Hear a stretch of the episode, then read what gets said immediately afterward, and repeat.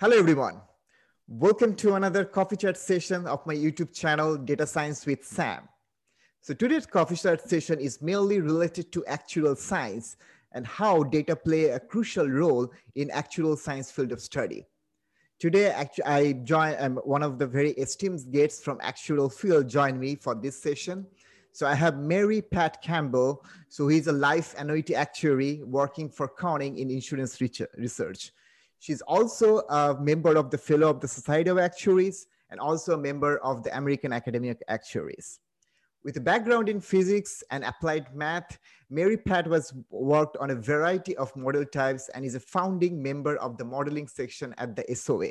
So SOA means I'm talking about the Society of Actuaries. So they'll be very interesting for the actuaries uh, she's also a prolific author in actuarial publication and has a blog covering mortality and public finance. I would definitely recommend you to look down in the video section where actually I share the blog link, and I'll definitely recommend you to just visit her link, uh, blog, and you know get some information about actuarial science and statistics and other stuff. Uh, she can be found in most anywhere actuaries you know gather online. She'll be a very she's very like active on social media on linkedin especially. So anyway with further ado i'm gonna ask mary that you know thank you and thank you for joining me for this coffee chat session. I hope my viewers will get benefited from this session as well. So let's get started with the first question mary.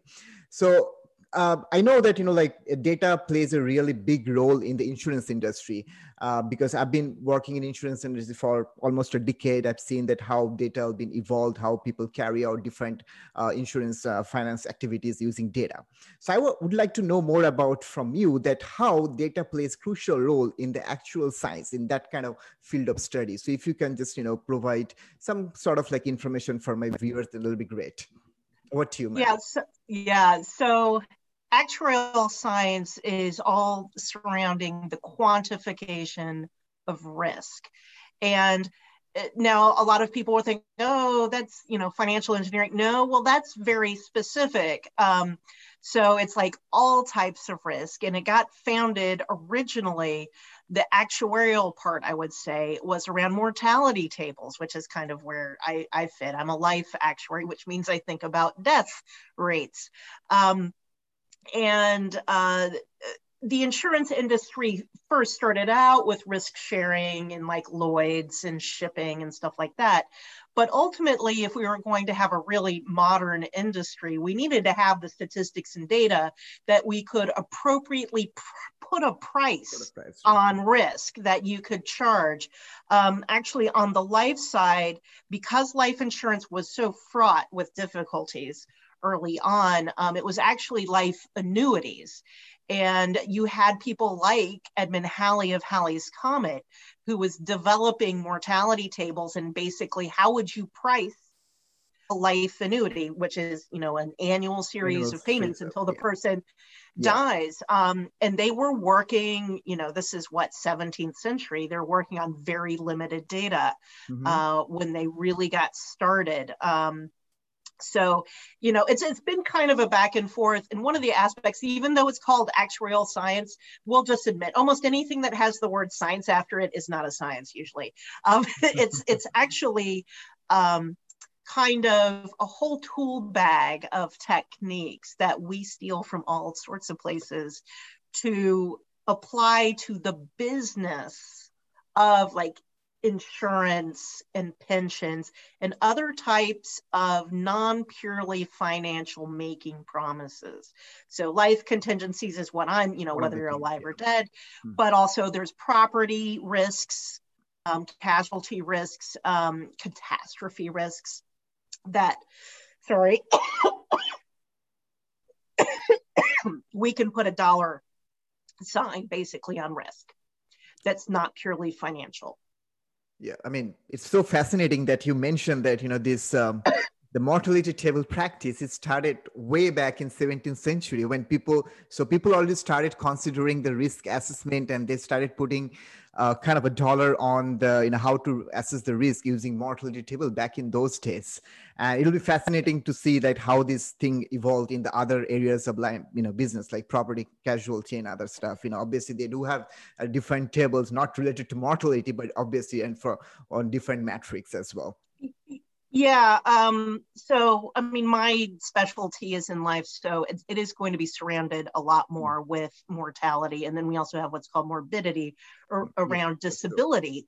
Yeah. Um, but for like property and casualty, uh, what's interesting is just all the different kinds of coverages there are on P&C. And um, while we actually kind of have to share data mm-hmm. between insurance companies on the life side uh, to get um, because you only die once and it takes a long time. So the life insurance policies or annuities last decades. That's not common on the property and casualty side. That's true. Often you have a policy, policy year, it just lasts one year or maybe six months even. Um, and you have a pretty tight feedback loop, at least on property risks most of the time, um, that you're going to find. And so that's actually getting back to data. It's kind of what what's the critical mass of data you need to actually be able to do this distinguishing of price prices and risk levels um, and the amount of data we have to accumulate and how rapidly it accumulates differs on the P&C side versus the life side. Um, I know with reinsurance companies, of course, because they're aggregating risks from exactly. the primary uh, insurers, it doesn't take them long at all to aggregate enough data in order to be able to base decisions off of their own data sets. But for stuff like mortality, usually because it takes a long time before you get that death coming in. Exactly. Um, mm-hmm. it, we really have to aggregate it. So you can see I have it in my background and mm-hmm. on my um, on my fleece here, I'm a member of the Society of Actuaries, as you mentioned. And the SOA is one of the organizations that does these mortality studies, where it aggregates across the industry because it takes basically everybody uh, in order to get adequate experience. And that's not just life insurance, but also pensions, um, where we, we're having to bring all of that data in. Um, and that's even just for the United States, which is like the largest insurance market in the world. and we still need an organization like the SOA. Mm-hmm. And then there's some other, there's on the P&C side, there's a variety of mm-hmm. kind of data providers um, and aggregators uh, that do stuff. But the, the issue is, of course, when we get the data coming in, that's stuff in the past. So part of the art of actuarial science is projecting into the future because it doesn't matter. And this is what I try to explain to people with the mortality from the past year and a half that, um, well, it's, it's all very well and good that we saw what happened with COVID mortality but are we really expecting that to be what's going forward? And then yeah. what if there are, are more? Are we going to modify the mortality table, you know, given that what we saw in no. COVID 19? Yeah. And I was like, the people who survived 2020 and 2021, hmm. we're not necessarily expecting them to have worse mortality in the future. If you look at prior pandemics, uh, like the Spanish, Spanish flu, which was, yeah, yeah, which was the I mean, it's not the prior. There, we've had several pandemic since the Spanish flu, but that was the biggest one biggest and the one. one with the worst mortality worldwide. And um, it, like the mortality, like it was a dip. Um, if you looked at the period life expectancy, it like dropped nine years in yeah. one year. Yeah. But the very next year, it, it almost entirely recovered. So, you know, it's like if you survived the year, probably you'll be okay. Um, and and we won't be pricing life insurance. We shouldn't be based on the worst of the pandemic. Yeah. But that's also what reinsurance is there for, and, and retrocession uh, when we had a really bad mortality year. Um, but anyway, uh, we couldn't do this. We couldn't make essentially affordable life insurance without having data to be able to support what price we should put on this. Um, early on in the life insurance industry, there were lots of insurer failures from not being able to quantify well, partly, and also fraud. Uh, that's the other. That's I mean, because I guess the uh, fraudulent claims and those kind of data are like very crucial for any kind of actuarial risk judgment, when, especially when it comes to like you know doing mortality study. Well, yeah, and and so fraud doesn't come up as often on the life side. But I know in property and casualty, I mean, data is, and what kinds of patterns that we hear in data, um, we see in data and expect.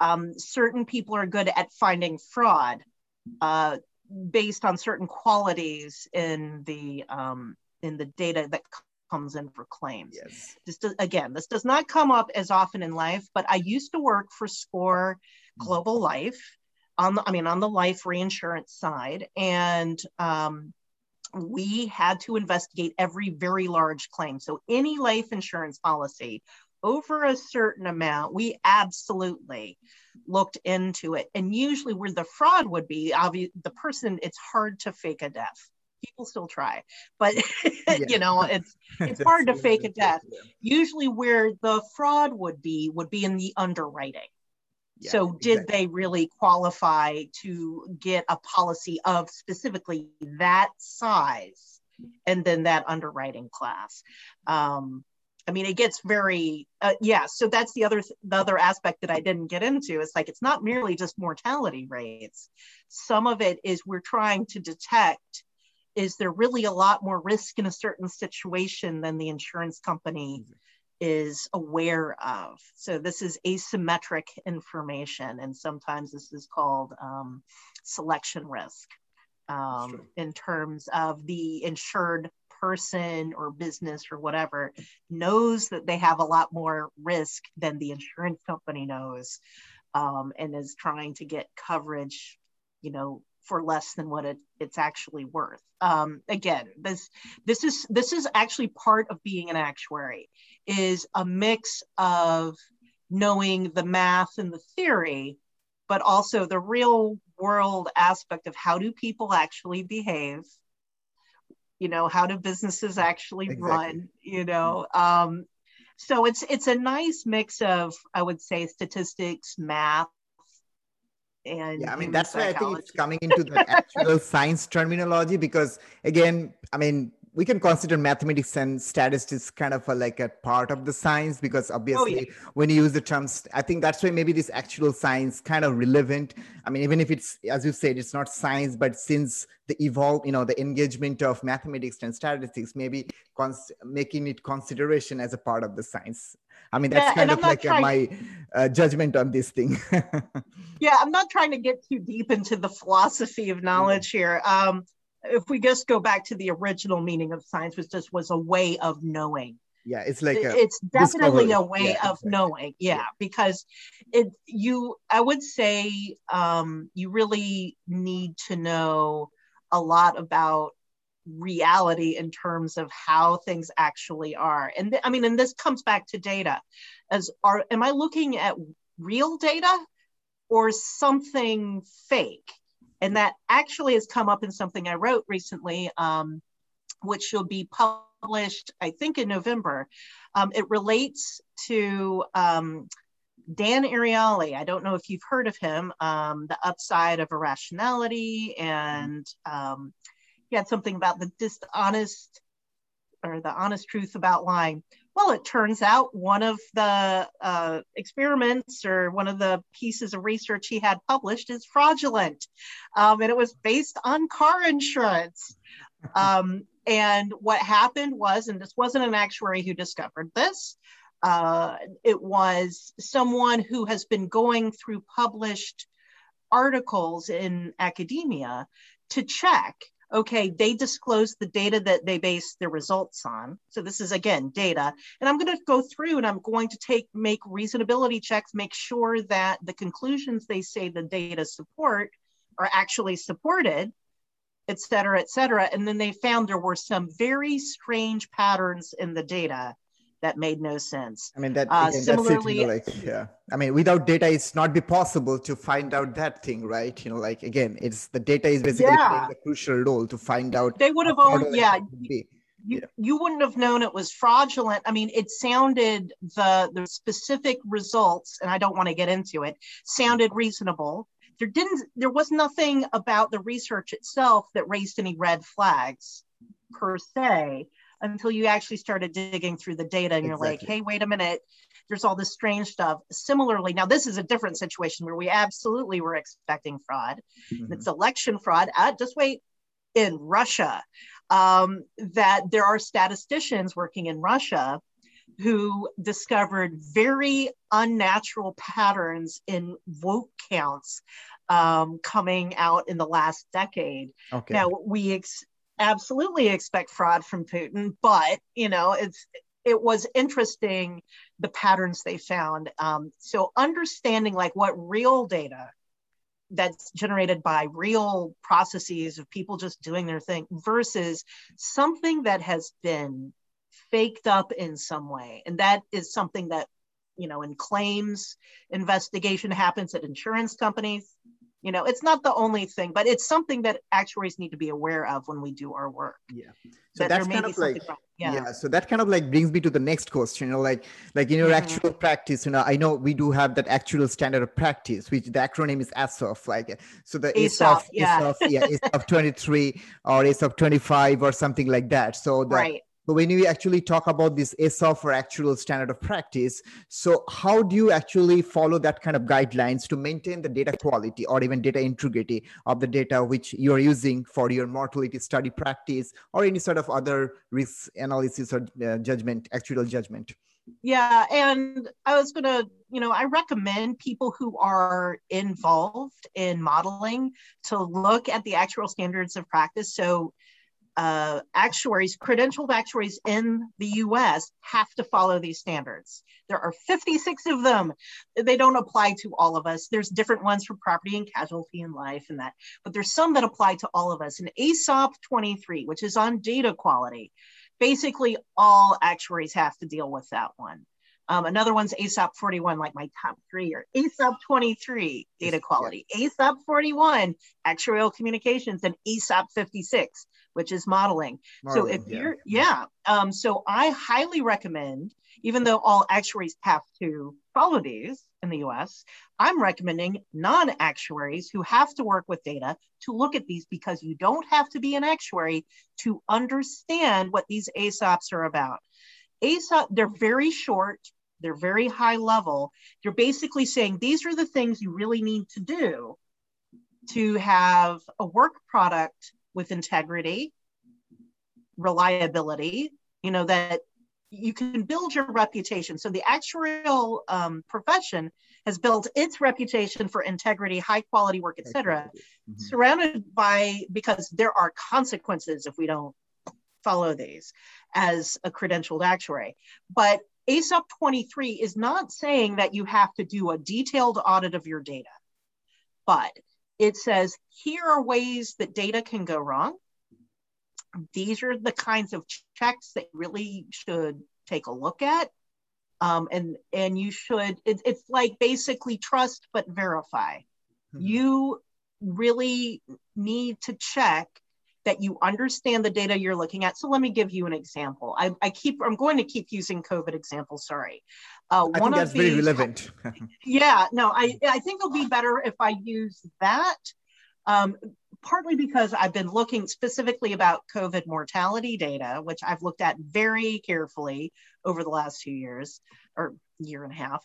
Um, that um, I'm getting data from the CDC essentially, but also other like Johns Hopkins had a dashboard Hopkins, and other yeah, ones. Definitely. And so you see various news stories talking about oh record number of deaths and blah, and uh, and given my background, I'm like wait a second, okay, am, is this when the deaths were reported? Or when they occurred because exactly. like most of the there graphs and dashboards there's a lag between saw, those two periods yeah. yeah. Yeah i mean like everybody everybody in insurance knows about iabnr incurred but not reported. Um, but also we know there's a lag between something when it occurs and when it's reported. But the big one this is what people were asking me people are dying less on the weekends? I'm like no people are not dying less on the weekends. What's happening is that you're looking at the death counts based on when the deaths were reported, not when they happened. And a lot of people don't work on the weekends, so you're not getting data from them on the weekends. You get a little surge on Monday and maybe sometimes Tuesday, depending.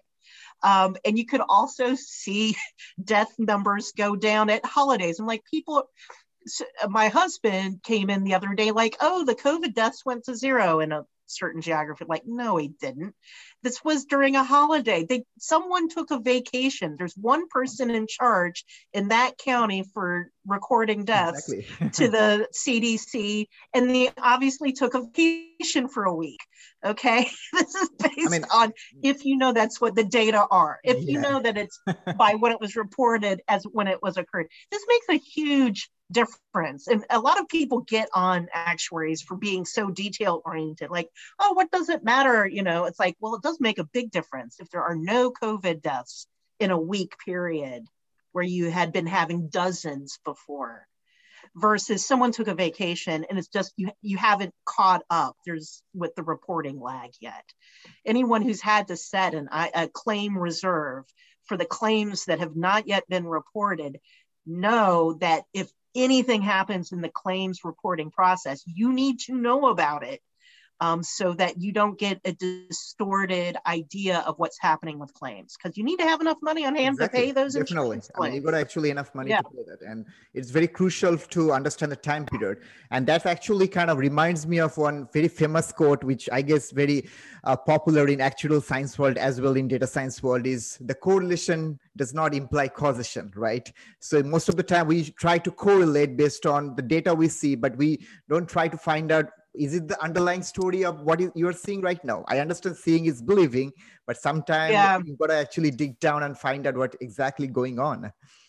That and that i mean that's an ex actually that's a really good point because some of it for actuarial science generally we're not and again the way i say it's not science as people think we can't do experiments. We're just getting the data as the world is giving it to us um, and and it's it's not even like even if we tried to change how we priced something or something like that the regulators would we have to we are in this environment where there are regulators where there is the business to be run.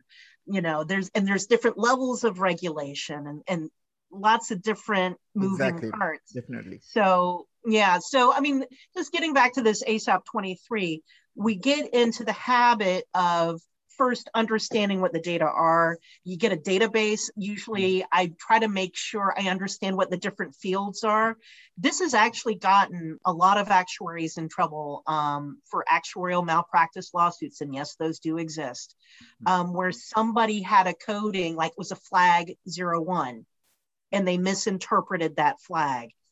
One block of business I worked on, we had sent um, a policy, you know, a seriatim policy file. So it's all the different annuities, uh, annuity contracts, and the valuation company we were sending it to. So they were coming back with a number, they were modeling our stuff, misinterpreted the policy file of what our flag zero one meant. And I was the person who caught it on the, and I'm like, oh crap. And I have to come up with what's the difference between what it should have been and what they gave us. Um, and it was, uh, you know, because it was all actuaries involved, it was fault on both sides, and no lawsuits occurred. We we worked it out, hmm. but it's like we. The whole point is understand the data you're looking at, know how data can go wrong. So there's lots of different ways you can get wrong information. This is really important right now with automated underwriting and electronic health records, there's a lot of bad data, bad data in those yeah. records. Mm-hmm. I like it came in, and everybody, if they saw this, they they'd know this is false. It's like it was recorded my weight is zero. Pretty sure I have mass. Um, you know, it's because of something that happened when I went to a doctor's visit. They didn't weigh me, and so they just moved on to whatever the next thing is.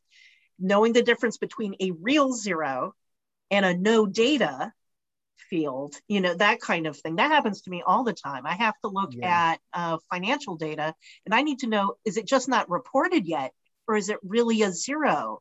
In that mm. entry. Sometimes that yeah. you know, like digesting the metadata of the like different identifiers columns also very useful because EHR data, like electronic health records data, huge. You know, like it's so much data there and so many columns identifiers. Sometimes you need to actually comprehend the meaning of all the identifiers like what the you know the patient time or well, something means right? Yeah i mean some of one of the things that people were talking about if you're going through this hmm. you can't just go by whatever the billing code or whatever code is on there.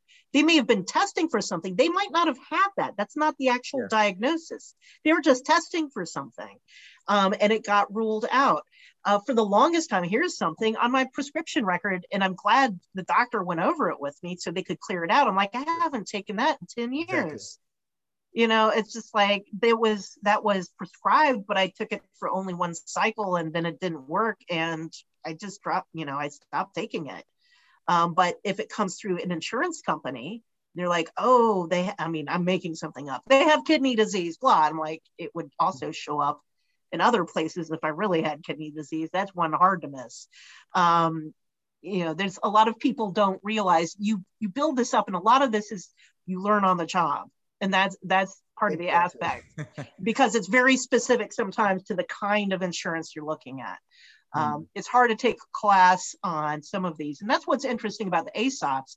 most of the standards of practice are um, best practices accepted not accepted practices expected practices, expected practices yeah. that actuaries built up from practical approaches. I mean, and that's the aspect here. There, these are all manageable. We're not asking anybody to do anything superhuman.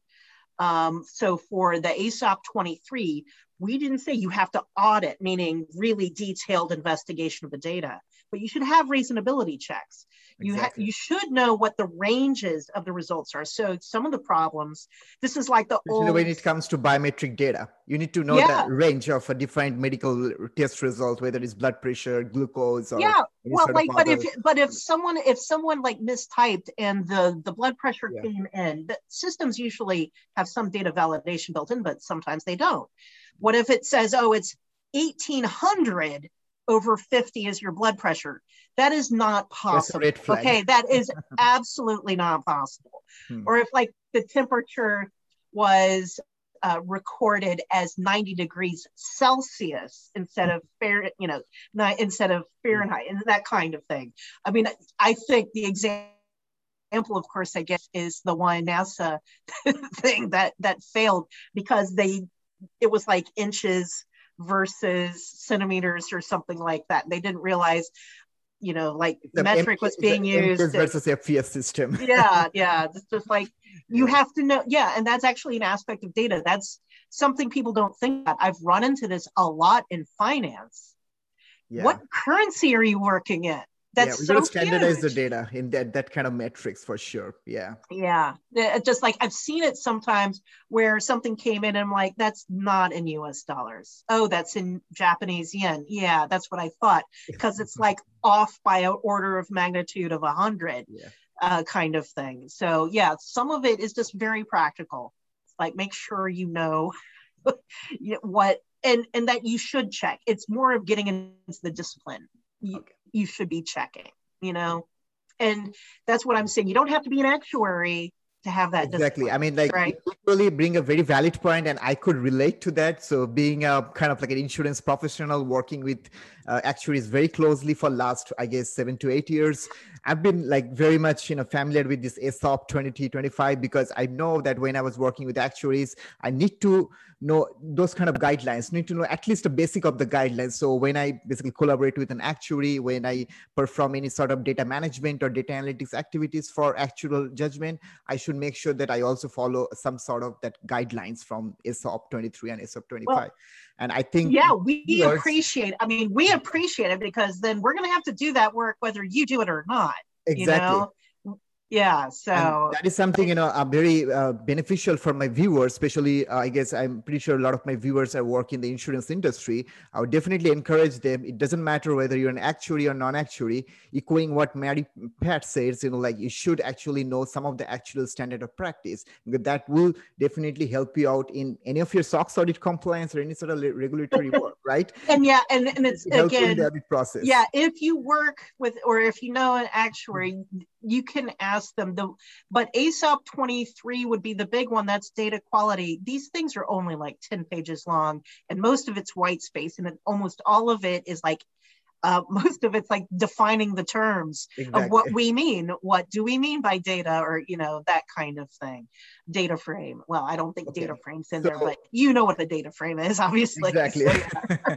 so mary i mean that kind of like kind of like brings me to the next question okay. This, i mean i know we talked about data data quality data integrity so now as we all know we are literally living in 21st century and that era is kind of like taking us to that ai machine learning in that world so given uh-huh. the kind of like issues you encountered so far in last few decades in your actual work, do you think that, you know bringing artificial intelligence and machine learning will help you guys out?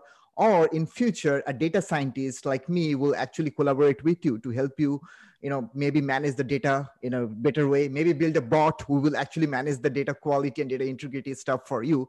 So how do you envision, yeah. you know, like how things will look like in future? We're ho- yeah. I mean, the thing is, we hope.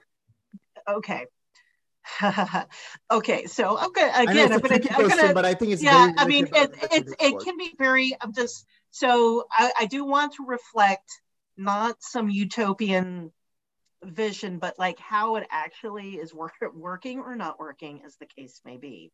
Um, this just there's the future and then there's the now. Um, so i'm actually going to go 100 years into the past mm-hmm. uh, into the founding of the casualty actuarial society. So that's the pnc side uh, property and casualty side.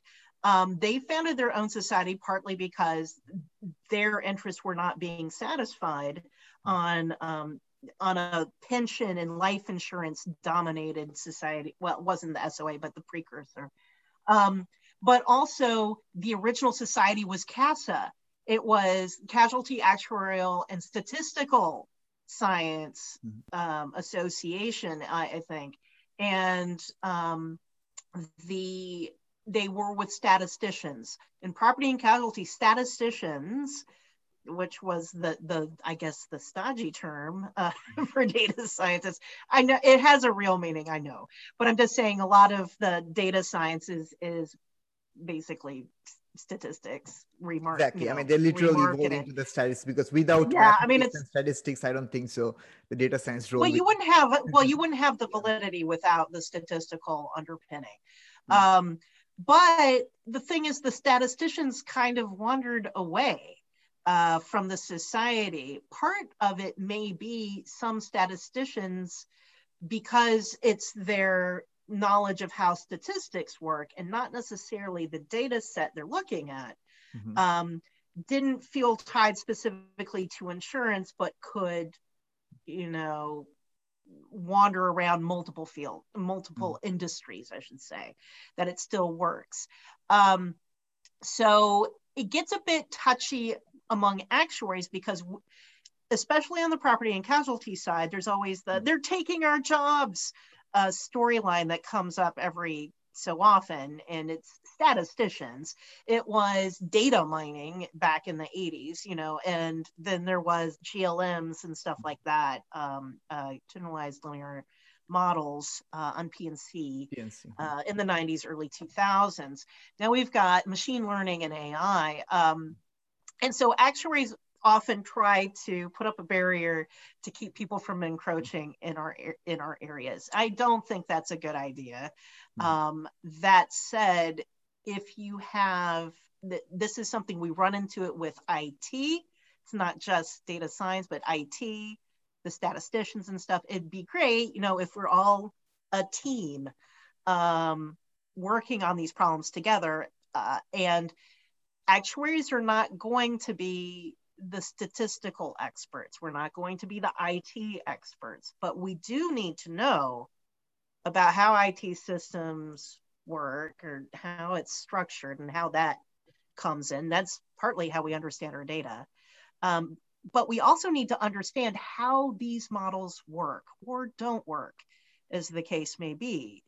Um, we're not going to be the ones coding these and having the modules and this, that, and the other. We want to use this as an input. We go to vendors um, with their software and this, that, and the other.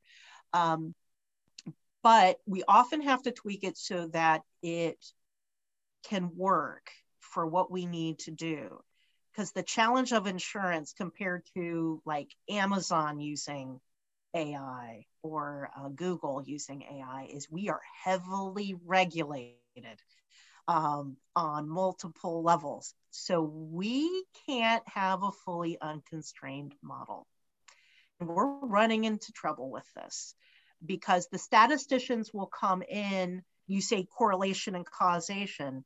There's lots of correlations in the data um, that are real. They are real. These are not spurious correlations, but the regulators do not like them and they really don't like you using them for pricing. I'll just give the very specific one, which is credit scoring.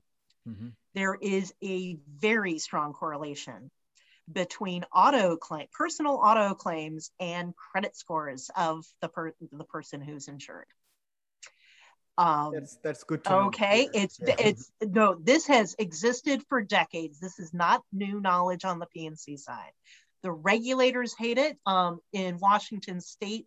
The governor just i think just with an executive order tried to say no you can't do that. And the judge said this is not something you can do an executive order on. It needs to be actual legislation or whatever. Um, it's very contentious. It's a very strong correlation. So i mean um, yeah kind of like try to sum it up. So you are actually considering that it's not it's kind of like maybe a worthwhile in future when actual will get more i guess i would say insight about the model all the other technical aspect of any sort of like a glm or any predictive model from a data scientist. Maybe a data scientist could be could help them to you know yes. get some understanding on the technical aspect of the model and maybe also help them in data management or maybe some sort of data engineering stuff as well. But but i think the i think most data scientists could learn how to do or i mean part of it might be to develop approaches that yeah. have constraints that yes we can bring in this data but we are constrained in how we can use it. Exactly. Um, uh, there needs to be for everyone in the team it's like it would be nice if we work together as a team, but often we don't. That's why I said yeah. um, we don't want to be utopian.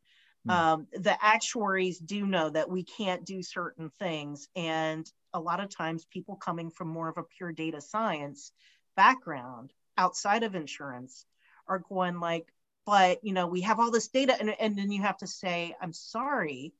Um, it's great. I agree. It'd be stronger correlations. And, you know, the insurance company lawyers are fighting for this. But sometimes you just have to put up with the aspect that there is, there are dimensions of the risk that you're not going to be allowed to price on.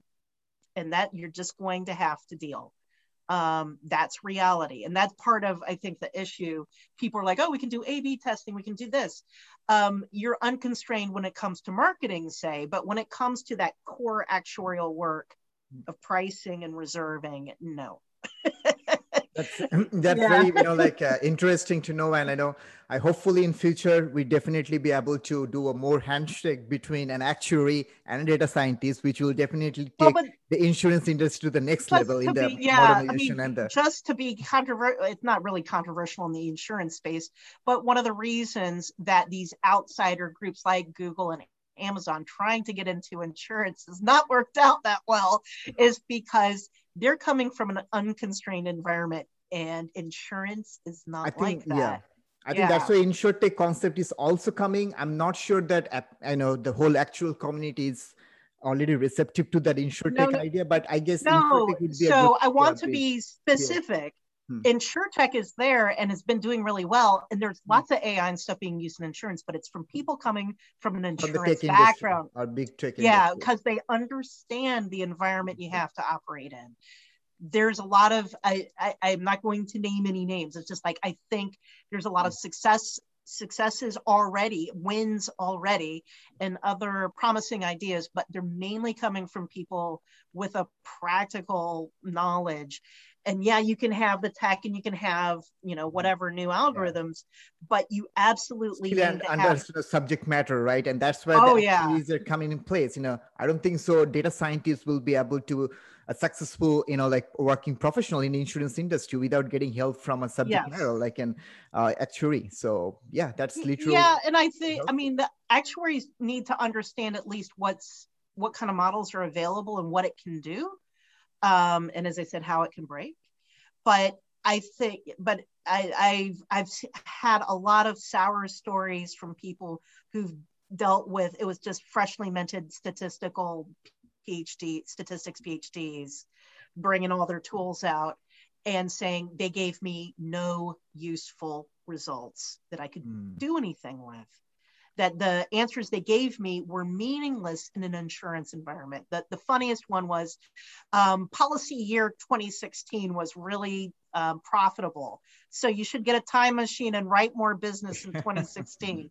I mean, it was an unused, I mean, that was an easily fixable uh, problem. But there are other things like that where you're like, no, I'm sorry, we're not going to be able to sell more to men than to women, say. Or, you know, there's certain categories you're like, nah, we can't do that. Yeah. So anyway, so yeah, Mary, I mean, that's kind of literally, uh, thank you for the, you know, like great discussion. I Yep. I gathered a lot of information. I'm pretty sure my viewers, both from non-insurance and insurance industry, will get uh, benefited from that. So before I wrap it up, you know, I just wanted to ask you: Do you have any tips or any suggestion for the aspiring actuary that uh, if they want to like excel in the insurance industry, what kind of like a thing they should follow, especially when it comes to like handling data and other stuff? What an actuary should, you know, like follow uh, kind of a guidelines or something. I know you mentioned ASOP, but anything else? yeah. Well, and and the yeah, if you're early on, so I'll just assume, say, someone who's still taking exams, you need to have that balance between studying for the exams. That theory gets you only so far. You really need to pay attention to the actual business going on around you. I came in with a lot of math. The math wasn't the challenging part, it was learning how the business and the people actually are. Pay attention to that. We don't, I don't think we emphasize that enough. Yeah. So. And that's true for data science too. No, I mean, it's not just the theory and the code. We need to understand the math and statistics. Yeah, because yeah. I was I was literally seeing people just just trying to learn R and Python to become a data scientist but that's not the thing. I mean if you see my tagline of my uh, you know the data science youtube uh-huh. channel it's not about data it's about science. You also need to understand the mathematics and statistics behind a model okay? It's not like that you just if you know if you're efficient in r and python that doesn't like apply that you will become a data scientist. So i think it's very relatable uh-huh. for any field of study it's not only whole, data science and actuarial science. Yeah exactly. Yeah it's a whole sphere of and other things and exactly it's, it's, a venn diagram. It's just yeah so yeah, it, yeah, there's that old data science, but you need to understand what you're applying the data science to. Exactly, too. Abs- whether you're an actuary, data scientist coming into insurance, you need to understand it's in a world that's not disconnected from reality. Yeah. I mean, hopefully, I will see in future there will be more ventures between data science and actuary. I mean, like we already co- collaborated on this YouTube channel, so we'll do more. Yeah, yeah, yeah. Thanks, Mary, for your time, and I'm pretty sure my viewers uh, my subscribers will definitely be benefited from this uh, YouTube session, uh, the Coffee Chat one. And to my viewers, you know, please follow Mary Kat's, you know, Pat Campbell's, you know, like vlog because she actually provides a lot of information on her YouTube channel and vlogs, which you can actually just follow and get a lot of information about actuarial science, mathematics, and maybe a little bit of statistics, which we need to acquire for, you know, like your data science career. Because uh, as Mary said, you know, in an insurance industry, industry, a data scientist needs to work with the subject matter. And actually, uh, it, they are the main subject matter of the insurance industry. So I think from this coffee chat session, you understand that how actuarial science play a crucial role in insurance industry and how it's actually use data to resolve some of the actuarial judgment or some insurance practices. And, and that should be beneficial for anyone working for the insurance industry. So having said that, uh, that I, I'm actually going to wrap up this session. I'm going to thank Mary for her time and you know everything you know she provided to us during this session. Thanks mary. And this session is very informative. I mean working for insurance uh, industry for a long year i still believe i found some information which has been new to me in this session. So thanks for everything mary. And um, that's all for now and thanks viewers for watching this coffee chat session i'll definitely be back with more um, coffee chat session with uh, industry experts so please stay tuned and don't forget to like and subscribe to my channel. Uh, so till then, goodbye. Thanks, Mary. Great talking with you.